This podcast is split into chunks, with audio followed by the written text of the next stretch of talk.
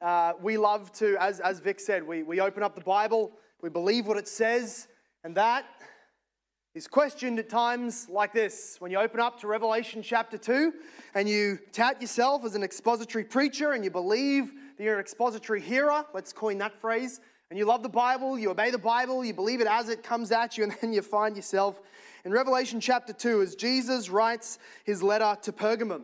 And you start having to swallow and stomach things that Jesus says that you just can't get around. And it is truly glorious if we take it on the chin. It is truly fearful if we try and uh, run away from it. Uh, and it is fearful if we are the unrepentant to whom it addresses. Let's read chapter 2 of the book of Revelation, the letter to the church in Pergamum, verse 12. And to the angel of the church in Pergamum, write the words of him who has the sharp, two edged sword. I know where you dwell, where Satan's throne is.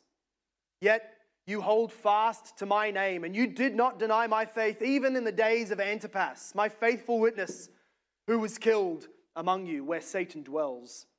But I have a few things against you. You have some there who hold to the teaching of Balaam, who taught Balak to put a stumbling block before the sons of Israel, so that they might eat food sacrificed to idols and practice sexual immorality. So also you have some who hold the teaching of the Nicolaitans. Therefore repent. If not, I will come to you soon and war against them with the sword of my mouth. He who has an ear, let him hear what the Spirit says to the churches. To the one who conquers, I will give some of the hidden manna and I will give him a white stone with a new name written on the stone that no one knows except the one who receives it. May God bless the reading of his own word in our midst this evening. The Lord Jesus Christ has been speaking these letters, and it's been such an encouragement to be able to come to the portion of Scripture where Jesus just speaks directly through his apostles in his own words in this prophetical, apocalyptic language to his bride, the church. These are, these are love letters from the husband to his bridegroom. Uh, sorry, to his bride. He is the bridegroom. These, these are letters from Jesus to his church, but they don't all come smooth, they don't all come easy, they don't all go down very nicely. This one is, is the beginning of some, some very harsh criticism that Jesus has. Some very harsh criticism with threats. That is, uh, you know, we saw in Ephesus the reality that the church was being called back to its original witness being called back to its original influence, its original gospel proclamation in the, in the city of Ephesus that they used to be able to reach the whole nation with, and now they just don't care much. They, they've, they've, they've, they've gone cool, they've, they've uh, stirred slow, they've ground to a halt. Jesus isn't proclaimed as much anymore. And Jesus' threat was that he would kill the church. That he would remove the church's existence so that the individuals would, would, be, would be dissipated, would not be worshiping in the city anymore. Use your, your opportunity, he was saying. Use your opportunity or you'll lose your opportunity. But tonight's threat is not like that. He's not saying, I'll, I'll kill the church, I'll take the body of the church away. He's saying, I'll kill individuals. We start seeing how that is played out. First of all, we're going to see Jesus in judgment in verse 12. Then we're going to see Pergamum in Satan's throne room. We're going to see Pergamum in Satan's temple, Pergamum in Jesus' throne room, and Pergamum in Jesus' banquet hall as we go through. So look first at verse 12 where Jesus identifies himself to the church of Pergamum. He says to the angel of the church in Pergamum, Write the words of him who has the sharp, two edged sword. That's a threatening and intimidating open. Knock, knock. Who's there? It's a guy with a massive sword. That's what he told me to tell you. He has an enormous sword, sharp on both sides, and it's pointed at us. That's not real warm. That's not welcome. That's not a friendly Mormon knocking on your door. That's judgment. Jesus, Jesus is here coming to this church initially and immediately identifying himself in judgment. We're going to see this next week as well when he comes to Thyatira. But he's introducing himself with this, this judgment theme that is coming. Uh, and, and, the language is the, the, the one with the sword that is coming out of his, well, he says he's the one with the sharp two edged sword, but in chapter 1, we remember reading in verse 16, as John had the vision of Jesus, the sword that he had was in fact coming out of his mouth. Chapter 1, verse 16 says, From his mouth came a sharp two edged sword. And we know that this is an instrument for, for judgment. and for striking down his enemies, because in chapter 20, we see the same language. John sees and says, From his mouth, that is the, the ruling and reigning triumphant Jesus, from his mouth comes a sharp two edged sword with which to strike down the nations, and he will rule them with a rod of iron. So, this sword language is not so much defense. It's not that, that Jesus is saying here, Pergamum, I am your sword and I am your shield and I will defend you. It's rather that he's saying, just as I will strike down the rebellious nations with my sword, I will come to you also with the same sword and strike down those within you who are acting like the rebellious nations. In other words, what Jesus wants them to know immediately, what we need to understand, is that churches Christians are not saved from Jesus' judgment because we have the great refuge or the great shield of calling ourselves followers of Jesus. We call ourselves a church. It says it on the door when you walk in, Jesus. We call ourselves a church. Our constitution says it. I call myself a Christian. My social media bio, bio says it. Look at my family. We are Christians. We love Jesus. We love the word. Uh, we're a church. Back up Jesus, nothing to judge here. None of that is a defense against Jesus' judgment. Not a single person will be spared judgment because they belonged to a church. No church will be spared judgment because they called themselves a church. What truly spares us from judgment is true saving faith in the Lord Jesus Christ, which finds itself always repenting of sin and, and separating ourselves from sin. So that there is a sharp distinction between the church and the world which, is it evangel- which it is evangelizing. Not a separation that we don't let them in here. We don't have barred doors on the front. We don't have barbed wire around this place. We're not trying to keep six feet from a sinner. They're always welcome in, and yet there is a distinction, a clear, sharp distinction between what, what the church is like, how we live, how we teach, and what the world is like.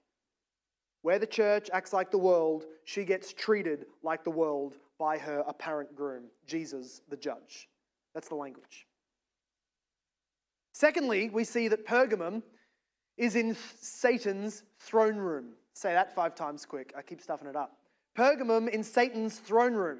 In verse 13, we see Jesus address the church and he, and he recognizes where they live. And he recognizes it as having some, some very stark, uh, apparent, clear difficulties. He says, I know your tribute. Uh, sorry, I'm reading the wrong part. Uh, I know where you dwell, where Satan's throne is. Yet you hold fast to my name, and you did not deny my faith, even in the days of Antipas, my faithful witness, who was killed among you, where Satan dwells. So, in, in two instances, he says, Pergamum is the dwelling place of Satan. It's his throne room. That's what he says. You live where Satan's throne is. And at the end of the, the, the verse there, he says, uh, where Satan dwells. Uh, there's three things that is probably coming out of uh, informing Jesus using that language. First of all, is probably the fact, and this ties in with Jesus saying he has the sword, is the fact that Pergamum was one of the few, relatively few Roman cities that actually had the power and the authority to enact capital punishment. In many other uh, uh, areas and regions, you had to, well, once the, the local magistrate has decided that one criminal was worthy of death, they would then ship them off to go and be killed to one of these cities that had the authority of the sword to kill and take away the life. That's one of the ways that Rome kept its control over the happenings of its, um, of, of its uh, uh, uh regions and provinces. Probably part of what Jesus is saying is Satan has a sword in your city. I have a sword coming from my mouth. Guess whose sword is bigger? Obviously, Jesus. Joked with the church plant last week. If it, was, if it was an Aussie translation, he would say, You call that a sword? This is a sword. Well, it doesn't. Some of you have watched Croc Dundee, the rest of you are yet to be converted. So he says, you know, maybe it's that. Maybe that's the thing that's sort of coming through from the background. Uh, they have the authority to kill you, but, uh, and therefore he's calling it Satan's throne room, where, where he lops the head off of those who don't believe in him.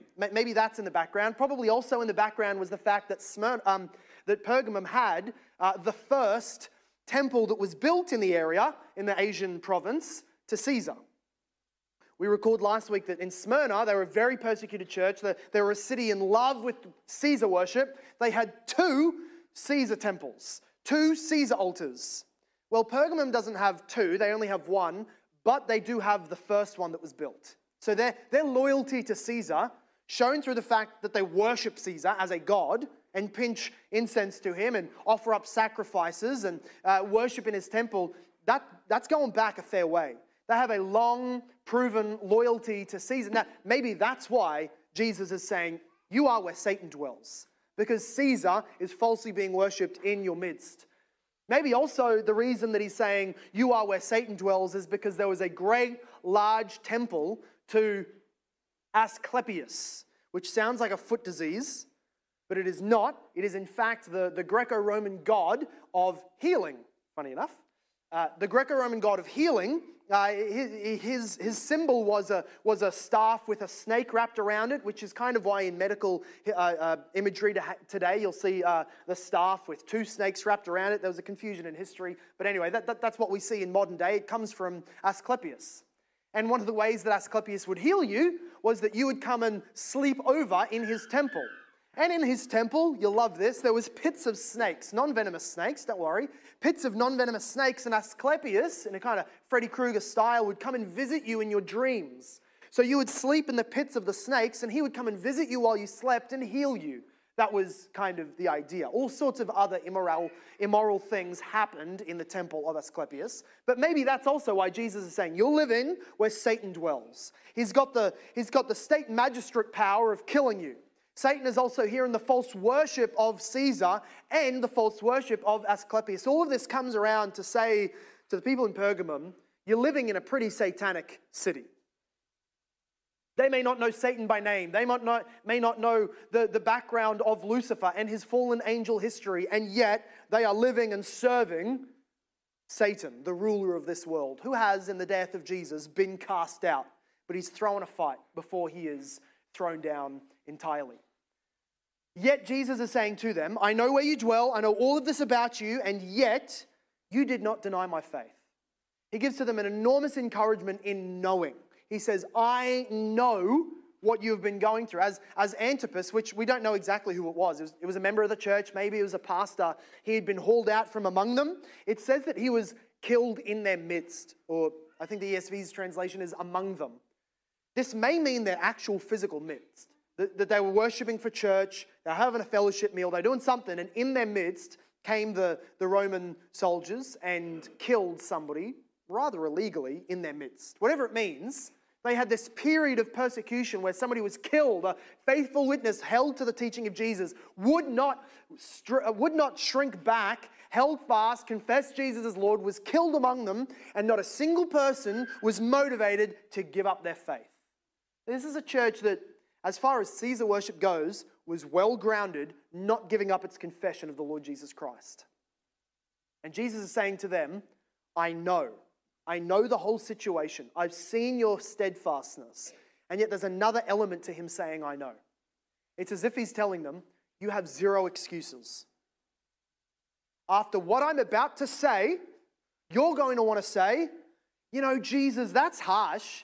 And you seem to only commend Pergamum last week. I mean, Smyrna last week. They were suffering. We're also suffering. Pastor Antipas, Deacon Antipas, just had his head lopped off. We need some grace. We need some wiggle room. You know, lay off Jesus. You said all this stuff, and that's perfectly true. Ephesus should hear that.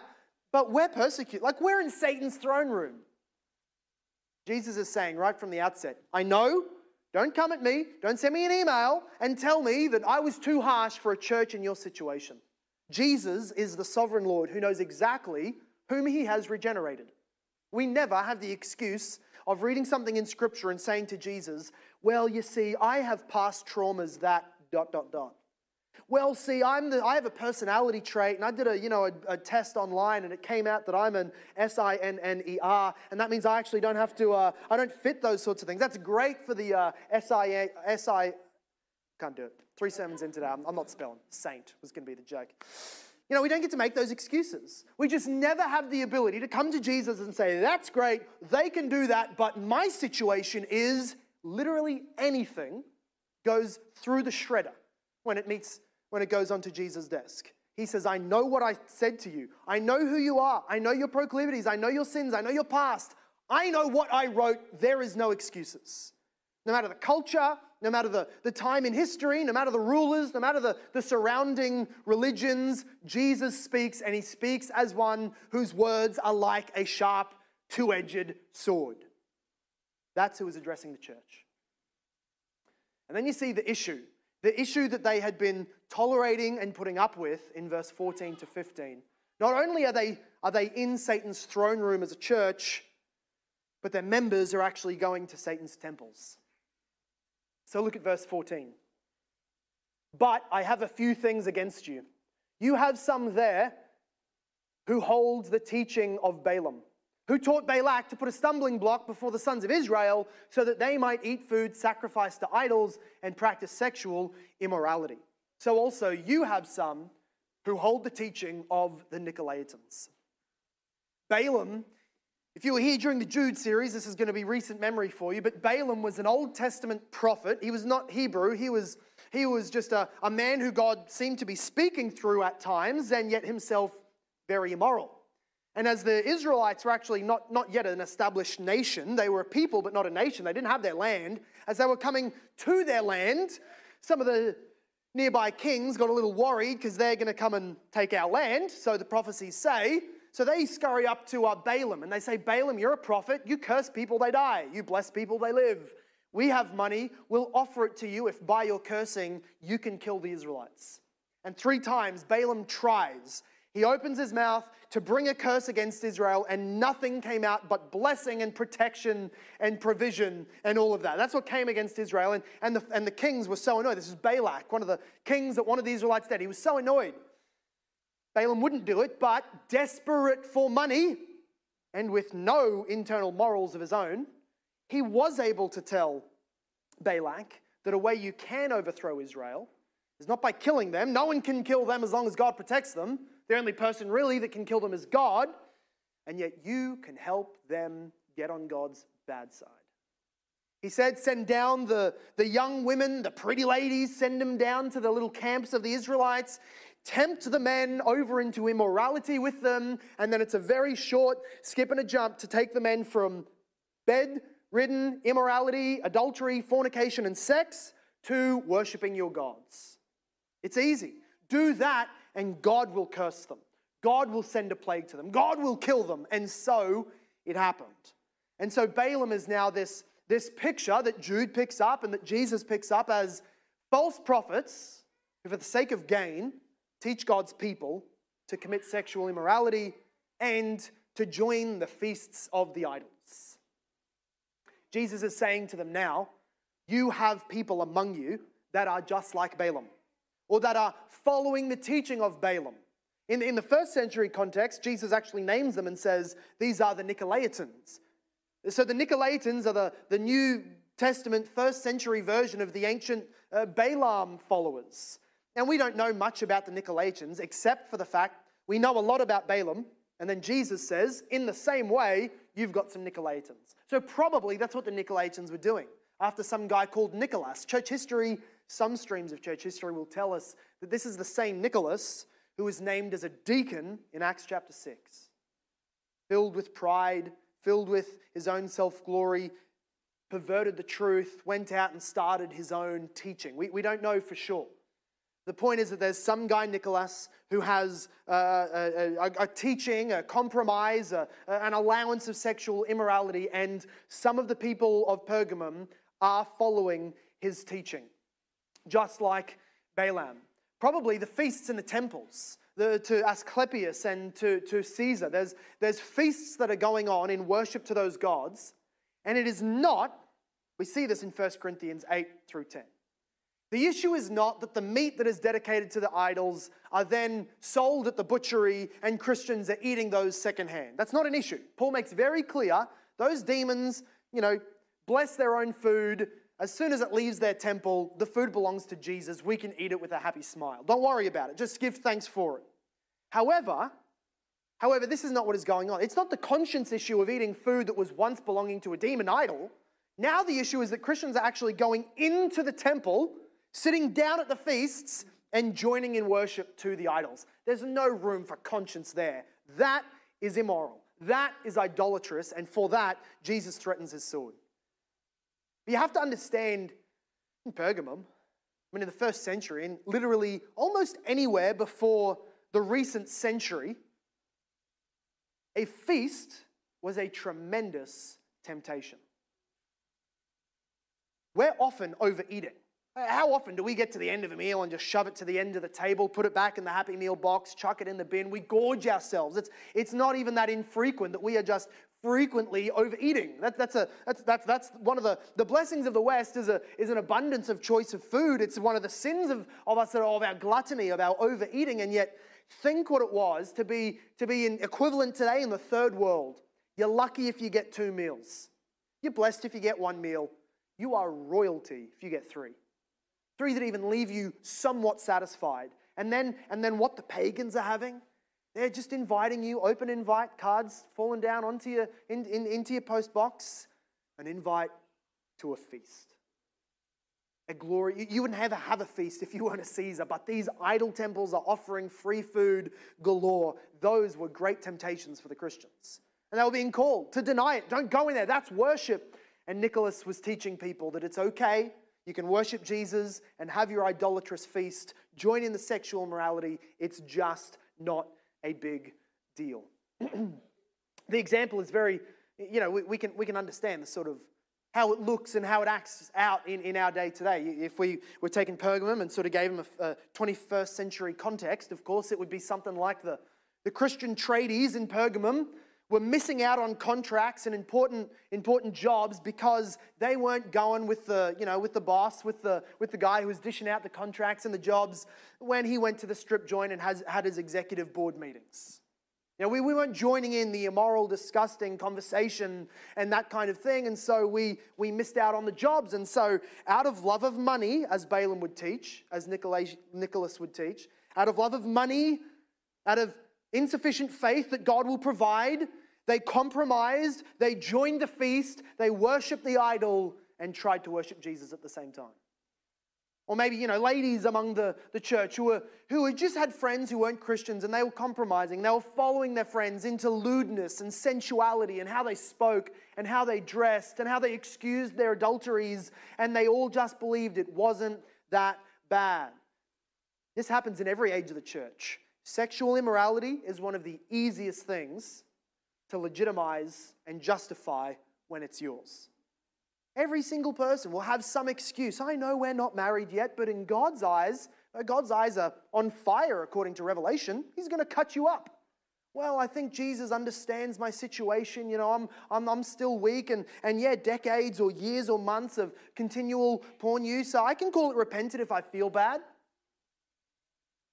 Well, he doesn't love me like he used to love me. I, I, shouldn't have to be subject to this. This other man at work, he shows me attention. He knows what I'm like. He's so Christ like. Surely God wants me to be happy instead of miserable. I, I don't read that anywhere here. Pre- prefer to be dead than happy in sin. That's what I read. He'd prefer to be dead and miserable. If that's physically miserable, he'd prefer to be dead if it meant holy. Jesus doesn't make the same excuses we do, and he comes to this church that is tolerating in its members sexual immorality and joining and rubbing up against the sins of the world without, without distinction, and he threatens them with the sword of his mouth. And he does so today. Every one of us wants to believe that, that there's some, maybe generational, maybe, maybe it's a point in history, maybe it's just you personally. There's some reason that your sexual sin is private and can remain that way. And yet, the, the screaming testimony of Scripture is that each of our sins is, is not just serious enough to, in fact, tell you that you're, you're playing with fire and at any moment it can consume your whole life, but that you're playing with fire in the household of God and you're tipping petrol over the rest. Now, none of us know until, until it all goes up, but each of our secret sins, as we are unified, in this covenantal, spiritual, unified body called our local church, your sin, however secret, affects the people you haven't even met yet. If we are in the church together, our levels of holiness and our degrees of unrepentant sin is affecting the overall purity of the church. Jesus considers us as a body together whom widespread there must be repentance from the individual right up to the top, to the whole congregation. There is no excuse. He does not allow the same excuses that we allow. Sexual sin must be rooted out from its smallest examples and its greatest examples. And yet, Jesus speaks next in verse 16. he speaks next in verse 16 about the fact that they are in his throne room. They live in Satan's throne room, they're worshiping in Satan's throne room, but ultimately, when he peels back the, the veil even further, they realize they are right in front of the judge sitting on his throne. Verse 16. Therefore, repent.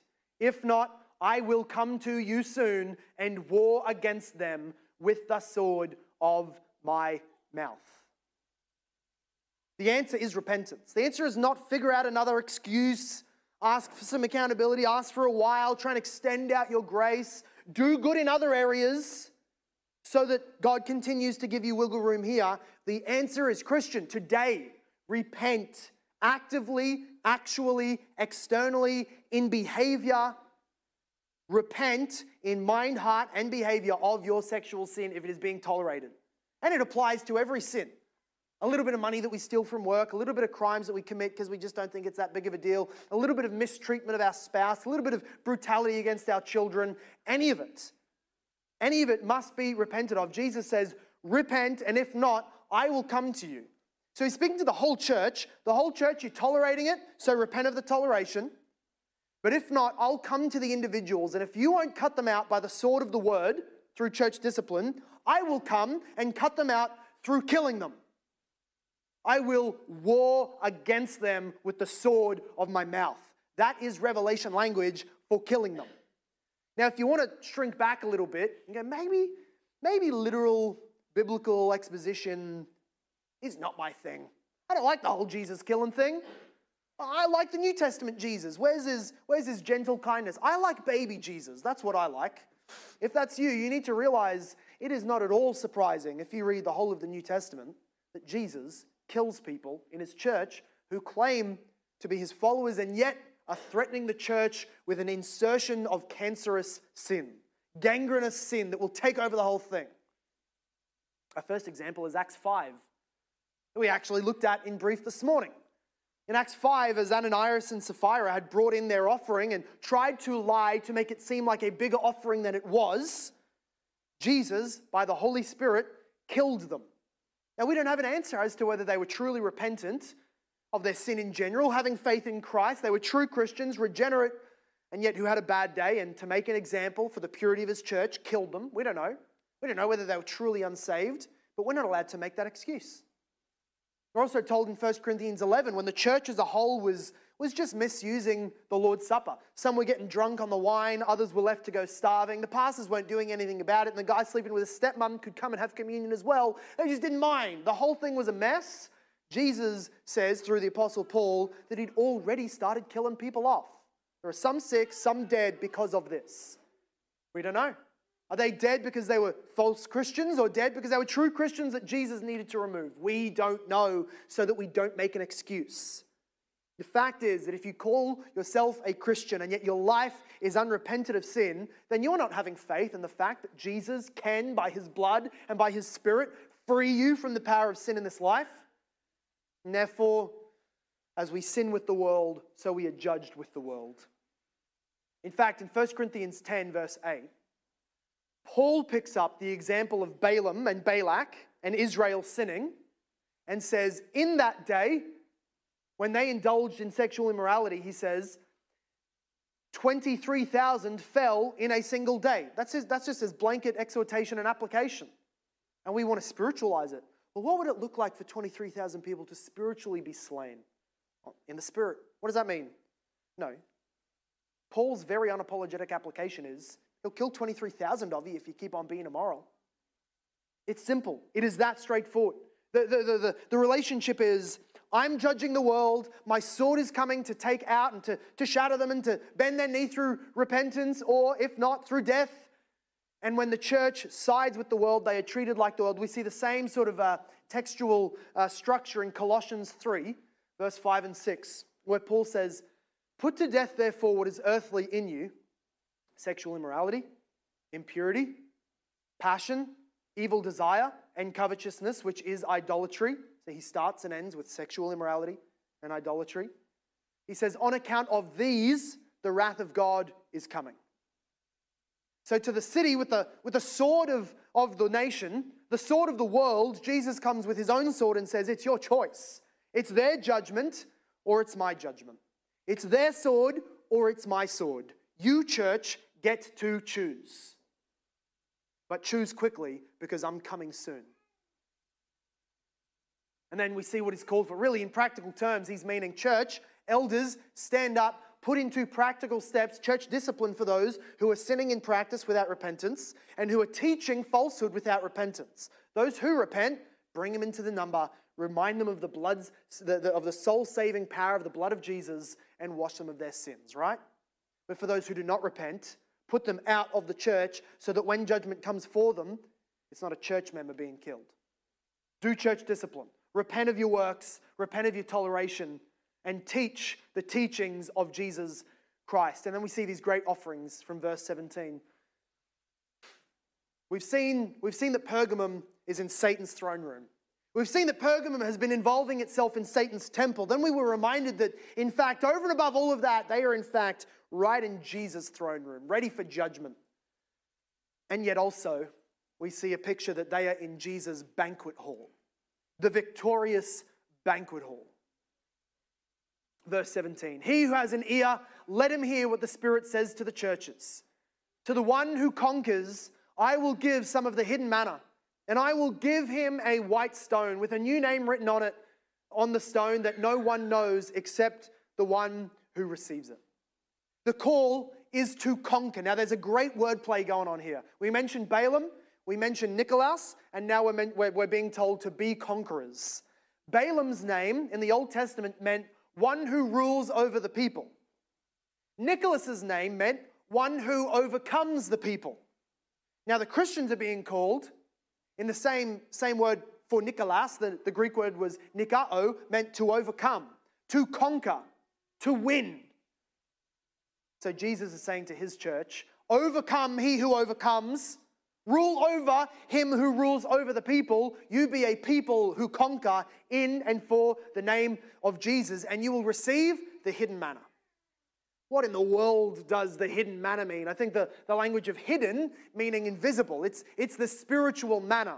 Now, even manna is not all that appetizing. It was like a flaky white thing that came down in the desert when the Israelites were in the wilderness. They had to pick it up and ground it down to like a flour and make bread out of it. Very nice. Well, you could eat as a little flake. But overall, not all that appetizing. Here's the thing Jesus is offering them something which visibly, worldly, fleshly is not all that appetizing. He's calling for repentance from sin, even if it means starvation. Repentance from idolatry, even if it means poverty. Redemption, uh, repentance from sexual immorality, even, it mean, even if it means suffering in this life. Being cast out of the, the social norms of your city. Being thrown to the sword of Pergamum. Even if it costs that, the manna that I offer, though unseen, though invisible, though just white flaky bread, is in fact much greater because we are told that in Jesus Christ's ministry, he called himself the bread that came down from heaven, which gives eternal life. He gives us things in this life, and in terms of gospel glory and grace and blessings, it's not stuff that our world would want to spend money on. The glories that we have in Jesus are spiritual blessings that the kings of the earth are very happy to go without. Holiness, clarity of, of knowing God, following His law, cleanse, a, a clean conscience. They don't want that stuff. They want glories and sex and they're happy to mix in that all sorts of idolatry. Yet Jesus is saying, I'll give you a spiritual bread, a hidden manna. In other words, leave the banquet hall of the, of the idols join my banquet hall. And Revelation 19 shows us that there's an eternal banquet hall waiting for you, food forevermore. They're being told to choose between the banquet of the idols and demons or the banquet of the Lord Jesus Christ. So we see here an invitation to sinners, an invitation to unworthy sinners come and partake in Jesus' feast. There's also the language of the white stone. And unless you're a toddler who collects stones, or an adult with a cool hobby like that. Not, not cool. But if you got that hobby, then, you know, all power to you. But why is he offering a white stone? And, and, in fact, the stone has a little name written on it that no one knows except the name, the one who's, who's giving it. What is all that? I think, I think there's, there's, again, probably three angles from this. In the Greek world, the white stone was, um, uh, was something that was given as an invitation to a great banquet, to a king's feast. It was, it was like a card, like a, a personal, private, get you in the door card. Maybe, maybe that's the language. You're invited, Jesus is saying. I'll give you the stone of invitation to the great banquet hall of the king. In the Roman world, it was a little bit similar, but, but in, in terms of the great games, the sport games, if you were a, an overcomer, a conqueror, that would be someone who, who stands onto the podium as a victor, you would be given the wreath and the, and the, you know, the, the, the, the necklace of flowers, and you would be given a stone with the address for the overcomer's banquet, right? The victory meal at the end of the games. You, you were given, and that was written in secret so that only you, who had the stone, who knew the address, could rock up there. Is that what's being pictured? Maybe. Then there's the Hebrew side of it.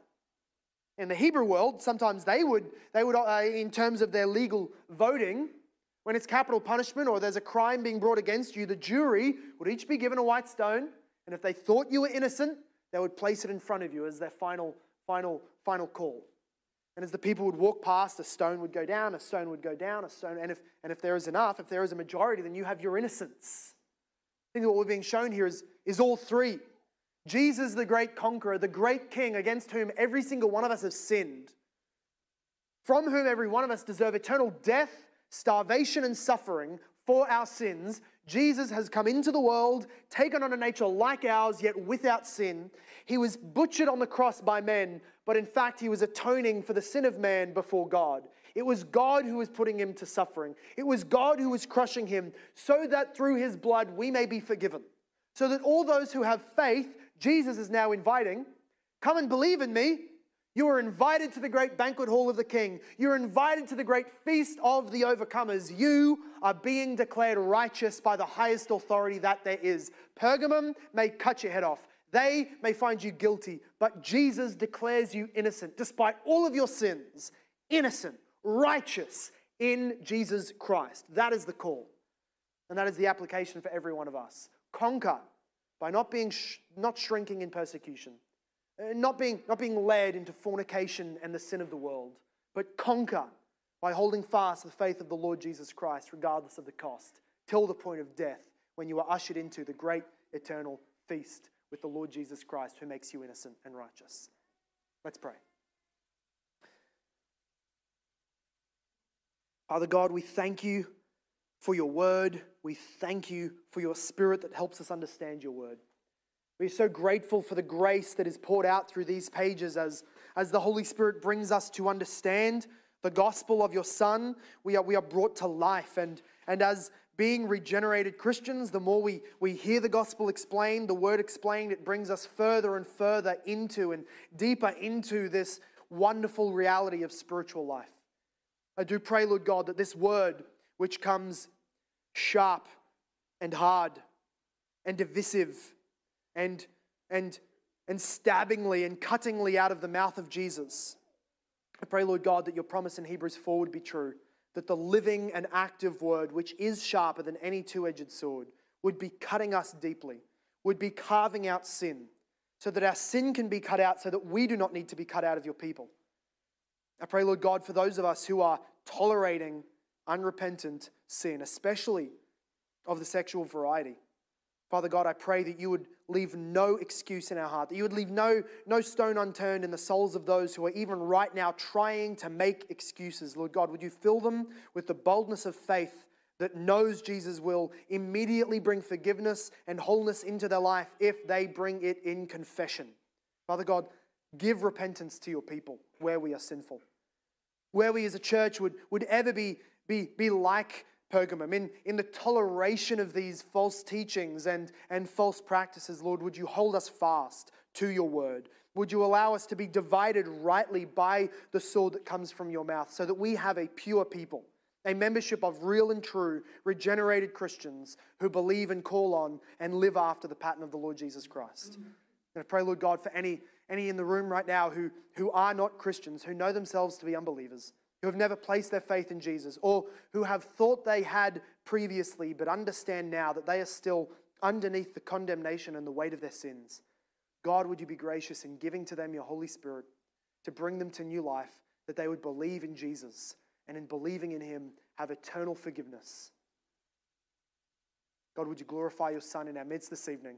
And in His name we pray. Everybody said, Amen. This sermon was preached at Hope Reformed Baptist Church in Logan, Australia. For more information about our church, visit our website at hoperb.church. If you have been blessed, please leave us a review wherever you listen. We pray this message has been used by God to grow and encourage you in your Christian walk. Thank you for listening. Soli Deo Gloria.